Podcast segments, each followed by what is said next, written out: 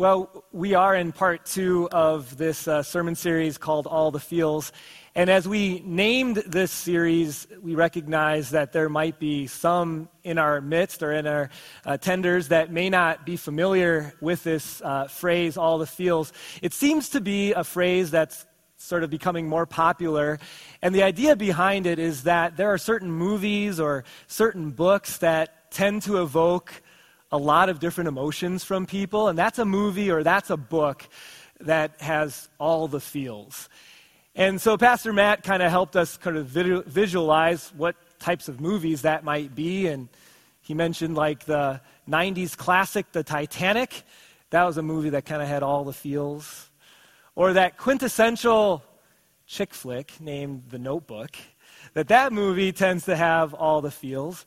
And then he kind of let us into his life a little bit and cut open a vein and give us a little window into his heart. Because what he said was that when he thinks of movies that have all the feels, he thinks of Terminator 2 and the end scene as Schwarzenegger goes into the molten steel. And I guess I just wanted to publicly say that um, I really appreciate Matt being so honest. It takes a man's man to admit that you get goosebumps and maybe even a tear when you watch Terminator 2. And if he needs some help with that, I'm available for counseling. That's uh, all the feels. It's, a, it's an appropriate name for a series as we are heading towards the weeks up to Easter.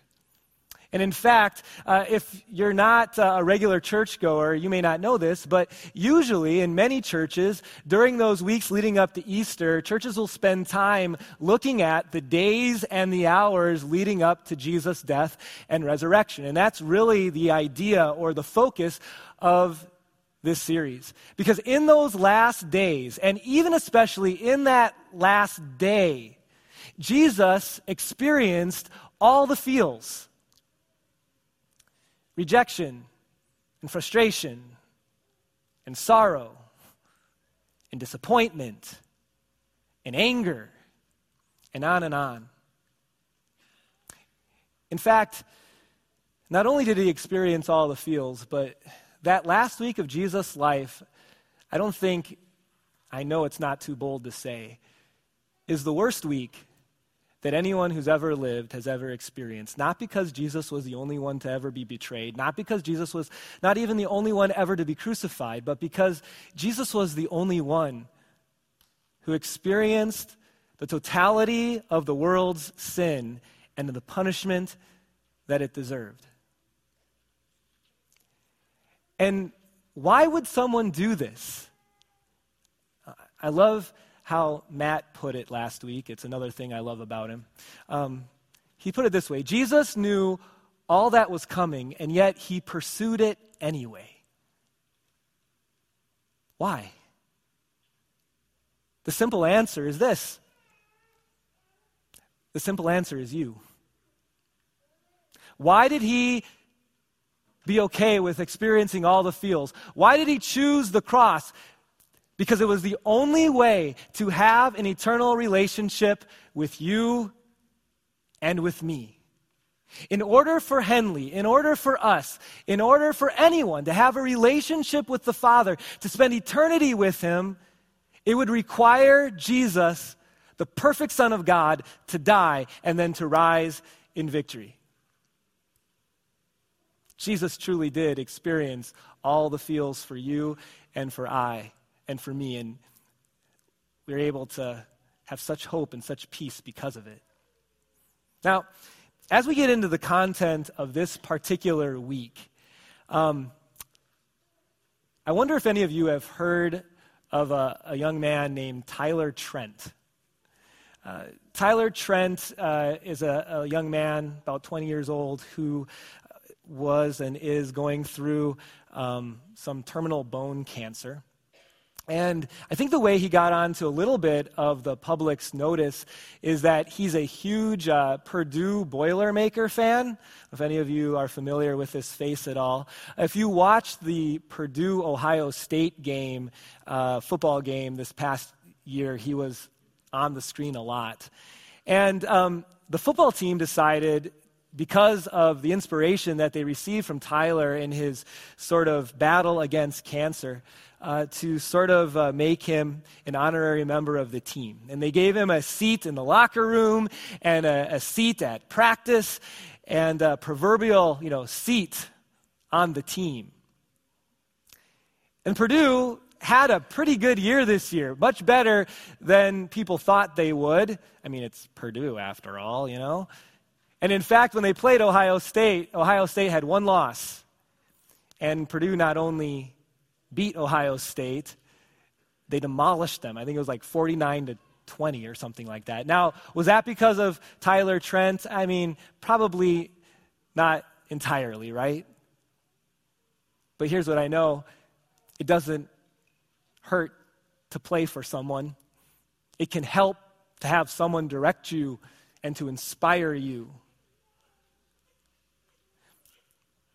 Here's a question. It's our first fill in for today. Who has the seat of honor in your life? Now, there's lots of people in your life. If you had to designate one that kind of had that seat of honor that inspires you, that directs you, maybe some of you are thinking of your spouse or um, a boyfriend or a girlfriend potentially, or, or maybe it's a parent or a grandparent. Sometimes when you become grandparents, it's the grandkids that inspire you and motivate you and all these things, right? You know, the truth of the matter is, in that most of our lives, there are seats of honor. That's not my question. Who has the seat of honor? Because the answer to that question has a trickle down effect in how you view life, in how you view your family, in how you view your time, in how you view and do everything. And today, in our text, in our section, we're going to be led to the answer to that question and also the why behind the who. so, where are we at in the last week of Jesus' life? This particular section that we're going to look at happened about a week before Jesus died. And Jesus over the last few months of his life on earth, had given a whole bunch of hints to the people around him that he would soon be leaving. And if any of you know um, or have read about this from the Bible, you recognize that the people who were with him, they kind of got it, but mostly didn't. They understood something was going to happen, but sometimes surprisingly didn't quite get exactly what was going to happen, even though Jesus talked about it. But Jesus understood exactly what was going to happen. And before things got what I'll call really bad on Friday, on the Sunday before, there was a party that was thrown. On the, the Saturday before, there was a party that was thrown in Jesus' honor. And that's what we're going to look at. John chapter 12. This is written by one of the, the guests at the party. His name was John. He was one of Jesus' disciples. And it goes this way Six days before the Passover, Jesus came to Bethany, a, a town. Here, a dinner was given in Jesus' honor. Martha served, while Lazarus was among those reclining at the table.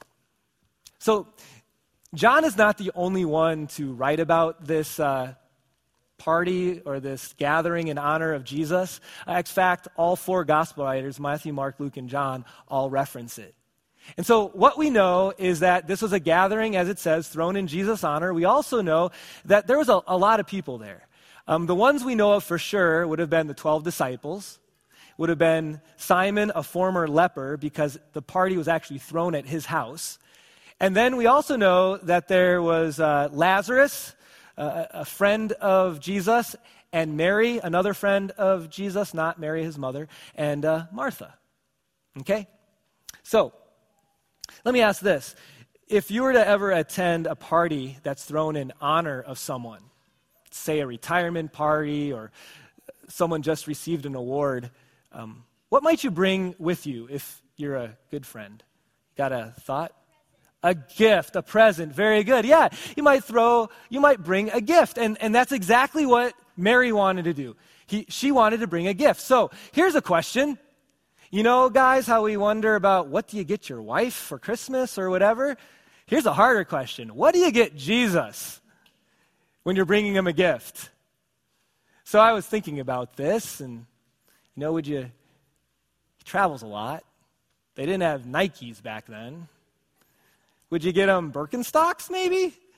I mean, sandals, he'd be comfortable with those. Or he was a carpenter's son, probably did some carpentry in his life. Um, I don't know what tools he has. So, how about a $50 gift card to Home Depot? You know, what do you get Jesus, the Son of God, at a, for a party being thrown in his honor? Well, Mary wanted to bring a gift. Let's read what she brought. Verse 3. Then Mary took a pint of pure nard, which is an expensive perfume. She poured it on Jesus' feet and wiped his feet with her hair. And the house was filled with the fragrance of the perfume. Now, if you're someone who's new to the Bible, or maybe even just hasn't read this section, your reaction is, that's weird. It is not our custom today to come to a party to bring some perfume, to pour it on someone's feet, and then to wipe it with their hair. So, what's going on here? Basically, this was one of the first century ways to show someone that you had a great respect or honor of them. In some cases, this was also even called an anointing. And for, for Mary to do this was a, a sign of great respect and a, a great love for Jesus. Now, the other question you might be having is not just what is going on here, but also what's the big deal with Mary doing this? Now, the reason why we might think that is because um, perfume nowadays is not so expensive. In fact, when I was a kid, every Christmas, my grandma's Astro, she's now in heaven, but my grandma's Astro would get me every single year a bottle of either musk or brut. And I never used it ever. Maybe that's why she gave me more of it, I don't know. But she always gave me a bottle of Brut or Musk. And I know that you can get Brut from Target for like 10 bucks. It's not even a $50 Home Depot gift card comparatively, right? Let me say this Nard, or the full name spikenard, was no Brut. In fact, we're going to learn in just a moment that spikenard was, first of all, a very, as it says, expensive perfume, likely made from roots of plants in the Himalayan mountains. And a pint of it was valued at a year's wages. So if you, you think about that and putting it into today's terms, I know some of you make more than this and many of you make uh, less than this. Um, but we're talking about $50,000, let's say. And so Mary is pouring $50,000 of perfume onto Jesus' feet. And we're told in Mark, also on his head and wiping all of that with her hair. Talk about all the feels, huh? What sorts of feelings are going through Mary as she does this? A, a great love, right? A great honor and respect. Think about the, the feels that Jesus has as he knows how much that perfume is worth, and, and Mary just pours it on his feet and on his head. But there were some other feelings going on in the room that day. All four gospel writers write about it. Here's what John says in verse 4. But one of his disciples, Judas Iscariot, who later was to betray him, objected to what Mary was doing. Why wasn't this perfume sold and the money given to the poor? It was worth a year's wages. For Judas, he did not say this because he cared about the poor, but because he was a thief. And as keeper of the money bag or the treasurer, he used to help himself to what was put into it. So for Judas, he had some ulterior motives in regards to his criticism of what Mary was doing, and that's because he was the person who uh, took care of the money, and he was kind of known for taking some for himself on the side. Now, the other gospel writers tell us that Judas wasn't the only one who objected to this offering that Mary was giving to Jesus. And the others, well, their objection didn't have so much to do with, you know, taking money for themselves, but instead, isn't there something we could do that would be better and more long lasting than just pouring out $50,000 of perfume on Jesus' feet?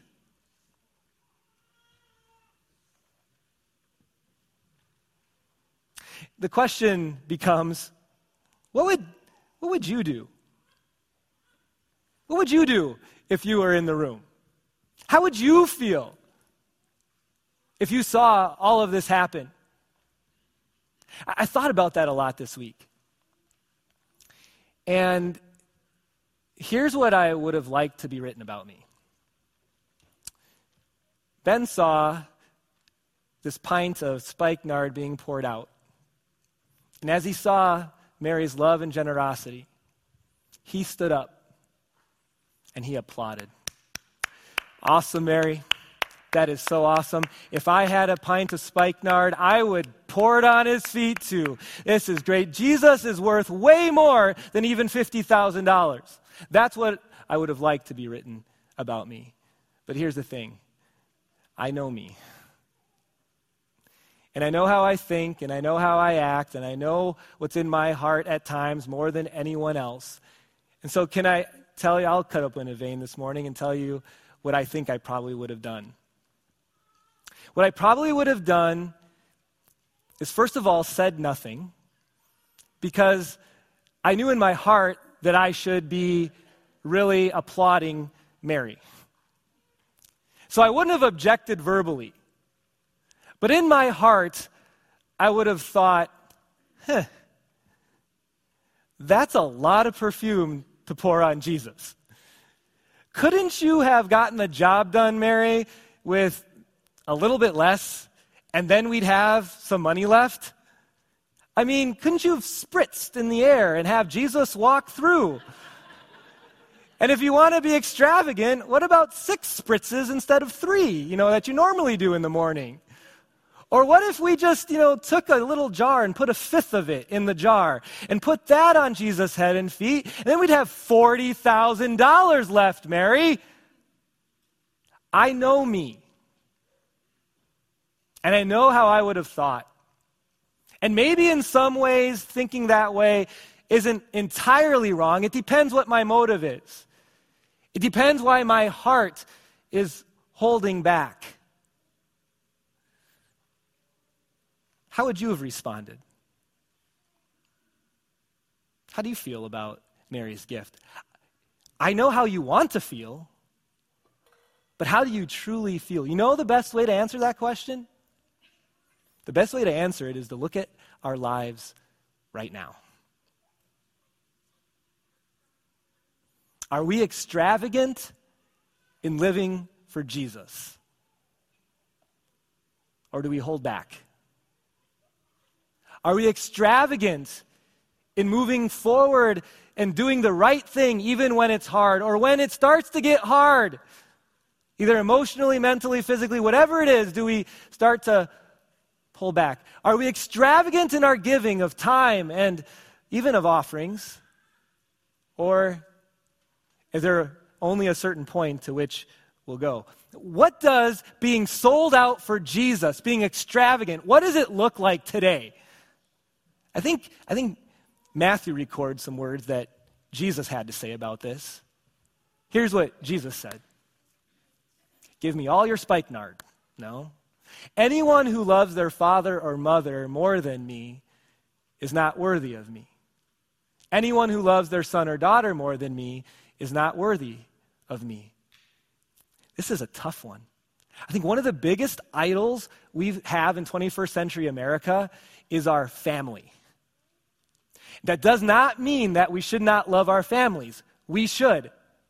But we've come to idolize them so as to try to get our kids into colleges that they really shouldn't go to because they don't have good enough grades. Or spending all of our time at the gym or the rink or, or the choir room or whatever it is because we need to give our kids the best of everything. What's the best of everything? Or what is the best? That's a thought question for you. Next verse. Whoever does not take up their cross and follow me is not worthy of me. Whoever finds their life in this life and makes their life all about what we accomplish here, whoever finds that life will lose it. And whoever loses their life for my sake, that is, here you go, Lord. I want to be extravagant with my life. Here you go, Lord. I am all yours. Direct me, lead me, forgive me. Here you go, Lord. Whoever loses their life for my sake will find real life and real satisfaction and real joy and eternity in heaven. This describes an extravagant life. This is a pint of spikenard type of existence. And right now, if you're tracking with me, you and I are feeling like failures. Because there's not a person in this room who's done this perfectly. It is a daily battle against our sinful nature. It is a daily battle against the messages that we're hearing from this world. It is a daily battle to be sold out for Jesus in our lives, and we do not always do it the way we should. The fact of the matter is, this is what our goal should be. It's our next fill in to give Jesus the seat of honor in our life. Who should have the seat? Most of you knew where I was going with this. But now you see it for sure. Give Jesus the seat of honor. Now, how do we get there? Because right now it's like, okay, Mary did this. I guess I got to do this too. How do we get to a point where we're going to be giving extravagant gifts? It's in this section. The only thing is, I skipped it. You see, when we read verses 1 and 2, I didn't read all of the words, I kept some out. Here's all of verse 1. It gives us context for the party. Six days before the Passover, Jesus came to Bethany, the town, where Jesus lived. I'm sorry, Lazarus lived, whom Jesus had raised from the dead. This is the part I left out. This is the rest of the story. Does anyone know anything about Lazarus being raised from the dead? Let me give you a little bit of uh, background on it. So, when Lazarus was really sick, his sisters called to Jesus through a messenger for Jesus to come back and to help heal their brother. Jesus didn't get there in time. In fact, by the time Jesus got there, Lazarus had been dead for four days. He had been wrapped in the burial cloths and put in the tomb.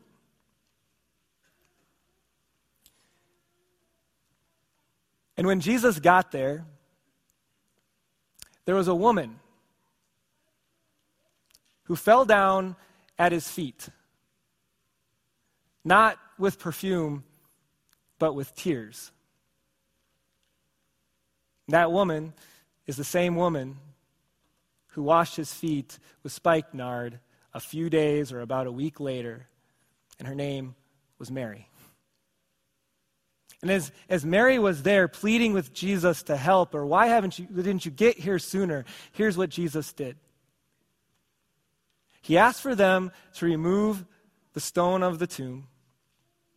and as the King James Version said, it stinketh in there because Lazarus had been dead for four days. And, La- and Jesus says, Lazarus, come out. And I don't know if it's like some scene from the mummy or whatever, but he had his burial clothes on, on and Lazarus gets up and walks out that which was dead is now alive. Did you know that the party we're reading in John chapter 12 You know it was thrown in honor of Jesus. Do you know why they were honoring him? Because he raised Lazarus, Mary's brother, from the dead. So let's rewind. What do you bring to a party to honor somebody? A present, a, gift, yes. What do you bring for someone who just raised your brother from the dead? A $50 gift card to Home Depot? Some Birkenstocks? Here you go, Jesus. Here's some sandals. What would you give if Jesus raised your loved one from the dead? Now recognize, this wasn't just because, oh, it's my brother. Mary, who was unmarried, had her physical welfare being taken care of by her brother. There was a lot of feelings here. There was all the feels in Lazarus' death and then his resurrection. Might you give a year's worth of wages to have your brother back? You know, they say historians do that uh, there is only probably two ways that Mary would have had this perfume. One being that she was very, very rich. And I do not think that meshes with the rest of her story. Or the other reason people sometimes would have this is that it was a, a family heirloom passed down through the generations. And as Mary thought about the party to honor Jesus for raising Lazarus from the dead, she's considering what do I bring? And the only thing she had that she could think of was the most valuable thing that she had, and that was this pint of spikenard worth a year's wages. And she did not spritz it. She poured it all on his feet and all on his head. Because for Mary, this was personal. For Mary, Jesus had done an amazing thing in her life. You know, all those people who are complaining about what Mary did? None of the gospel re- writers record that Mary, or sorry, that Martha or Lazarus was among them. I guess not. Here's what Jesus continues with as he replies Leave her alone. It was intended that she save this perfume for the day of my burial. Uh, we're not sure how much Mary kind of knew how she was almost like fulfilling scripture as she was anointing Jesus or giving him a, a, a, burial perfumes even a week before he was actually buried. That, that Mary's uh, anointing of Jesus was part of a bigger plan and a bigger story. You will always have the poor among you, but you will not always have me. And the people in the room that day, didn't understand all that was meant by this day of my burial and all of that. But here's the thing about a week later, Jesus, instead of being covered with perfume, was covered in blood. About a week later, instead of the aroma of the room Jesus was in being spikenard, the aroma of the hill he was on was the aroma of death. About a week later, instead of being in a room filled with at least three people, Mary, Martha, and Lazarus, who was honoring him,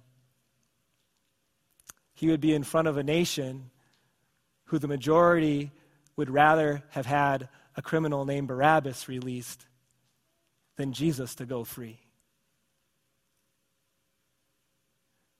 About a week later,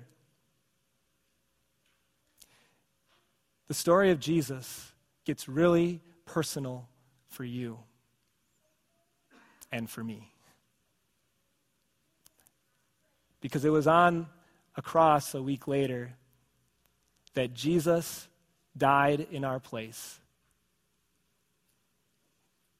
And he made it possible for the dead to come back to life. Some of you have experienced the death of a loved one, some of you very recently. By faith in Jesus Christ, you can dry your tears because for that Christian passed away, her story someday will be death to life. Someday, when you are near death, the reason you do not need to fear is because you have a story that Jesus has written. And through his death and resurrection and faith in him, our story gets very personal. His story gets very personal to us. It is a death to life story. You see, Jesus gave the most extravagant gift. And he gave it to all of us, every single one of us by faith. The greatest gift you've ever been given is life in the face of death. And in fact, the sweetest smelling thing in the room that night, that day of his party, wasn't the spikenard. I love how Paul writes about Jesus' sacrifice. Live a life of love, then, Christians, just as Christ loved us and gave himself up for us as he was a fragrant offering and a sacrifice to God. Our greatest gift is that which we have not received in its entirety yet. That home in heaven, that as we get older, we think about more. That as we get older, we know more and more people who have gone there and we miss them. As we get older, we do not need to fear that death because we know that on the last day, proverbially, Jesus is going to, or hypothetically, but in reality, call our names. Ben, come out. And by his grace and by the power of Christ, we will. So, what's our response? What do we give? $50 Home Depot card doesn't fit it, does it? Here's what we can give worship. Worship is the only appropriate response to the gift that Jesus has given to every single one of us through his life and through his death. What is worship? It is living our lives in a way that is always mindful of Jesus Christ, that we give him the seat of honor in our lives, and that that has a trickle down effect in how we schedule our time, in how we use our finances, in what we go after, in what we care about, in what we're passionate about. Living a life of worship is one in which, when the world speaks its thoughts and its ideas, we could care less if it does not mesh with what God has directed us to do. Here's a question. As Mary is wiping Jesus' feet and just poured out $50,000 of perfume on Jesus' feet, remember, she's down on her knees doing this and wiping Jesus' feet. And as Judas starts to object, do you think she cares? Oh, you're right, Judas. She's, she's at the feet of her Savior. I don't care what you have to say, Jesus. I'm staying right here at the feet of my Savior. When, when you use your life to worship, it changes what you do and how you think.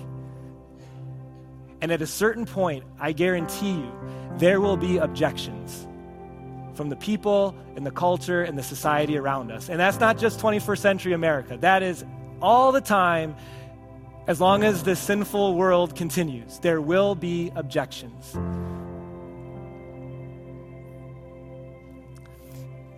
But you just tell them to get lost, and you just stay right there at Jesus' feet because He's changed your life, and even more so, He's changed your eternity. Live to please Him, not them. And so the question remains the question I want you to take home and wrestle to the ground, and I didn't give you a whole bunch of specific application today, it's just this Who has the seat of honor in your life?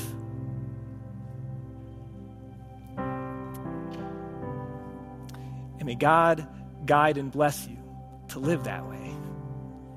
Let's pray. Dear Heavenly Father, I confess, and maybe many in this room do too, that when it comes to being sold out for you, when it comes to living a life of worship every day for you, um, I often haven't been extravagant. I've been safe. I, I've, I've, I've been worldly, to be honest. Help me to see your son's extravagance as he chose the cross, even though he didn't have to that I might live, that we might live with you forever. And may that, that personal resurrection story in all of our lives, may that motivate us, dear Lord, to be extravagant in, reply, in response. We pray for your strength, your forgiveness, and your help in this. It's in Jesus' name we pray. Amen.